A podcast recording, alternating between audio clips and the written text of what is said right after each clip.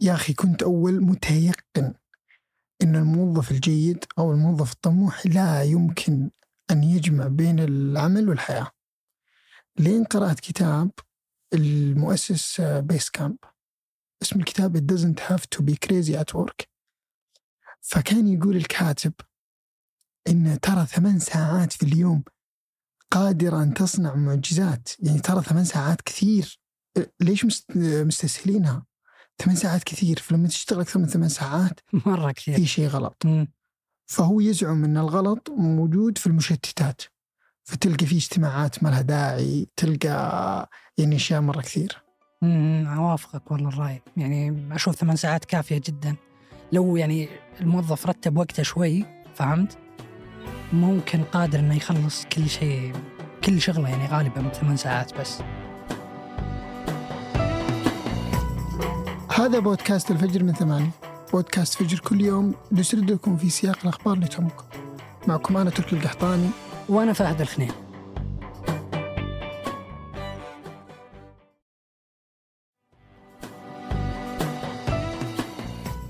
من يوم بدت الحرب بين أوكرانيا وروسيا وأمريكا هي أكبر داعم عسكري وسياسي لأوكرانيا.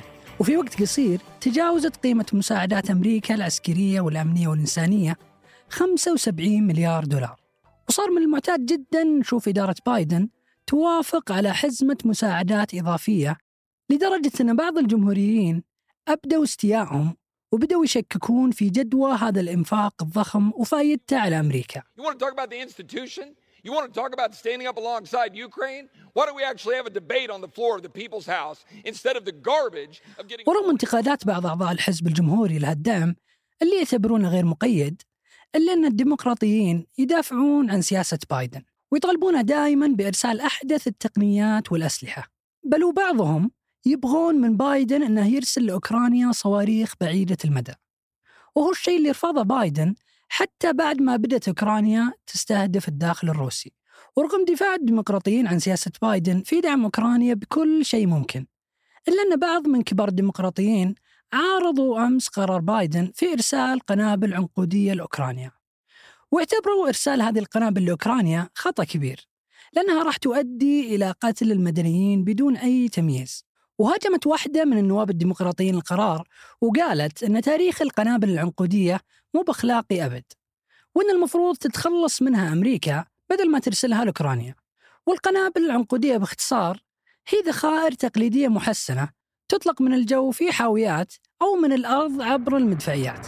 Cluster munitions are conventional weapons designed to disperse a number of smaller explosive devices over a wide area. فالقذيفة بعد انفجارها على ارتفاع معين من الأرض تنشر قنابل صغيرة مصممة لقصف مساحات واسعة وتدمير أهداف متعددة بشكل متزامن.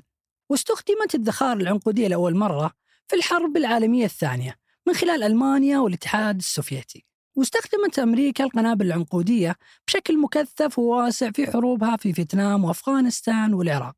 ومع تطور صناعة السلاح انتشرت صناعة الذخائر العنقودية وفي حاليا 34 دولة قادرة على تطويرها. رغم فائدتها على أرض المعركة إلا أن القنابل العنقودية من الأسلحة القاتلة بشكل عشوائي ومشكلتها أن عدد كبير منها ما ينفجر بعد سقوطها. وممكن يصير في تهديد للمدنيين في المستقبل بعد سنوات من انتهاء الحرب مثل ما هو حاصل في سوريا ودول البلقان وأفغانستان وبعض الدول بجنوب شرق آسيا اللي تعاني من استمرار هذه الذخائر في قتل وتشويه المدنيين حتى بعد نهاية الحروب هناك. ويعتبر لبنان من أبرز الدول العربية اللي تعاني من انتشار القنابل العنقودية بعد استخدامها من قبل إسرائيل في حرب 2006 وحسب التقديرات محتمل وجود 92 ألف قنبلة عنقودية غير منفجرة بس بجنوب لبنان. لا نحن عندنا استراتيجية بال 2016 المفروض يكون لبنان خالي من الأنابل العنقودية و2020 يكون خالي من الألغام. وبسبب كل هالمخاطر وقعت أكثر من 100 دولة في عام 2008 اتفاقية أوسلو لحظر القنابل العنقودية. وتمنع هالاتفاقية الدول الموقعة من استخدام الذخائر العنقودية وإنتاجها ونقلها أو حتى تخزينها. ومع كذا ما في شيء يمنع الدول اللي ما هي موقعة الاتفاق من استخدام القنابل العنقودية.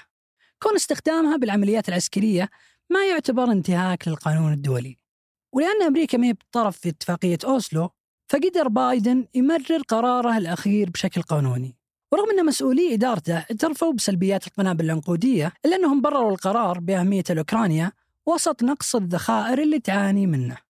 هذا غير أن القنابل العنقودية مستخدمة أصلا في الحرب الحالية لأن روسيا وأوكرانيا مو بأطراف في اتفاقية أوسلو. فالقوات الروسية استخدمت القنابل العنقودية بشكل مكثف من يوم بدأت الحرب العام الماضي والقوات الأوكرانية استخدمتها ثلاث مرات على الأقل خلال الحرب. وتقول الإدارة الأمريكية بعد أنها بترسل فقط القنابل اللي سجلت أقل معدل فشل في الاختبارات الميدانية. ومع كذا يحذرون الخبراء العسكريين من عواقب وتأثير القنابل العنقودية على الأجيال القادمة بعد نهاية الحرب الأوكرانية. ففي متغيرات ثانية بمكان المعارك ممكن تزيد من نسبة فشل القنبلة وبالتالي عدم انفجارها مباشرة. فلما نختبرها بالصحراء أو في أرض جافة ومستوية بتصير نتائج مختلفة عن لو جربناها بغابة جبلية. وعشان كذا رفض بعض الديمقراطيين هذه المبررات لاستخدام أداة قتل عشوائي مثل القنابل العنقودية. واعتبروا قرار إدارة بايدن غير مقبول أخلاقيا لأنه يضر بالمدنيين ويتسبب بأذى لأجيال ما لها ذنب غير أنه يتعارض مع سياسات حلفاء مهمين بالناتو زي بريطانيا وفرنسا وألمانيا وأسبانيا اللي يعتبرون أطراف في اتفاقية أوسلو. أما المؤيدين فيقولون أن هذه الخطوة ضرورية لمساعدة أوكرانيا في هجومها المضاد على روسيا. ومنهم رئيس لجنة العلاقات الخارجية بمجلس النواب اللي قال أن أي تأخير بإمداد كيف بالأسلحة راح يطيل الحرب ويضر بأوكرانيا وإذا فعلا انرسلت الأوكرانيا بيكون هذا أول استخدام للقنابل العنقودية الأمريكية على نطاق واسع من عام 2003 ضخم تبدو آثاره وانفجار ثاني وانفجارات كبيرة وهائلة ربما هذا ما أشار له المسؤولون العسكريون فعلى مدار السنوات الماضية تزايدت الدعوات لتخفيف استخدام الذخائر غير الدقيقة والفتاكة مثل الأسلحة الكيماوية اللي بالمناسبة أعلنت أمريكا أمس عن تدمير ترسانتها من هالأسلحة. لكن في الوقت نفسه أجبرت الحرب الأوكرانية إدارة بايدن على استخدام القنابل العنقودية اللي كانت أمريكا تخطط بمنعها بشكل كامل في عام 2019 قبل ما يتراجع دونالد ترامب عن هذه السياسة.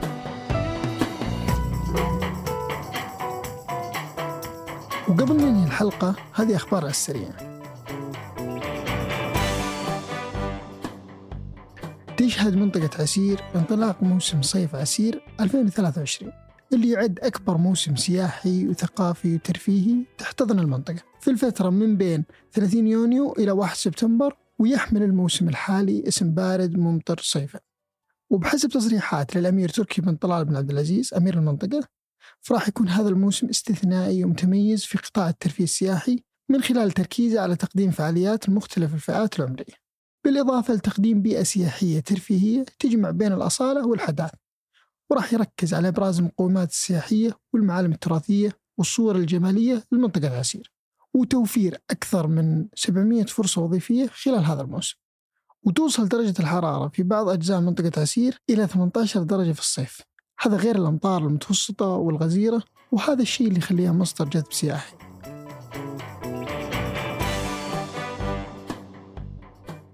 ومن عمان وقع الطيران العماني اتفاقية رعاية مع نادي تشيلسي في الدوري الإنجليزي الممتاز.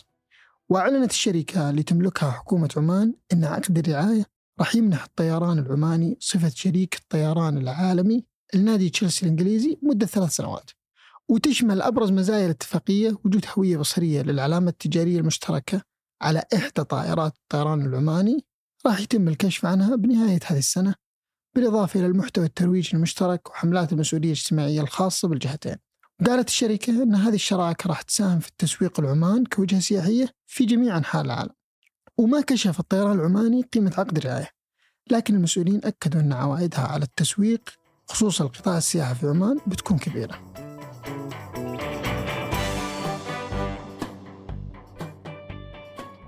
وبداية من نصف السنة الجاية تبدأ السعودية بإنتاج الهيدروجين للحافلات والشاحنات كمرحلة أولى.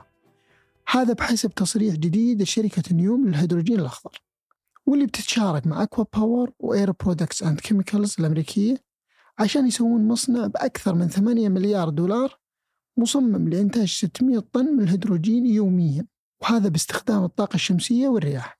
وبيبدأ بتصدير الوقود على هيئة أمونيا في عام 2026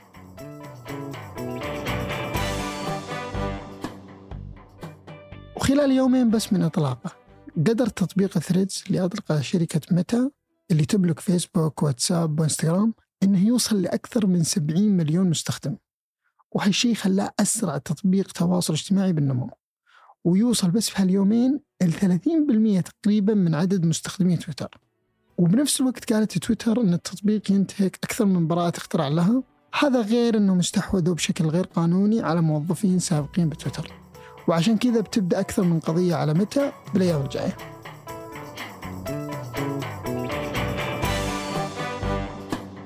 أنتج هذه الحلقة تركي بلوشي وقدمتها أنا فهد الخنين. وأنا تركي القحطاني.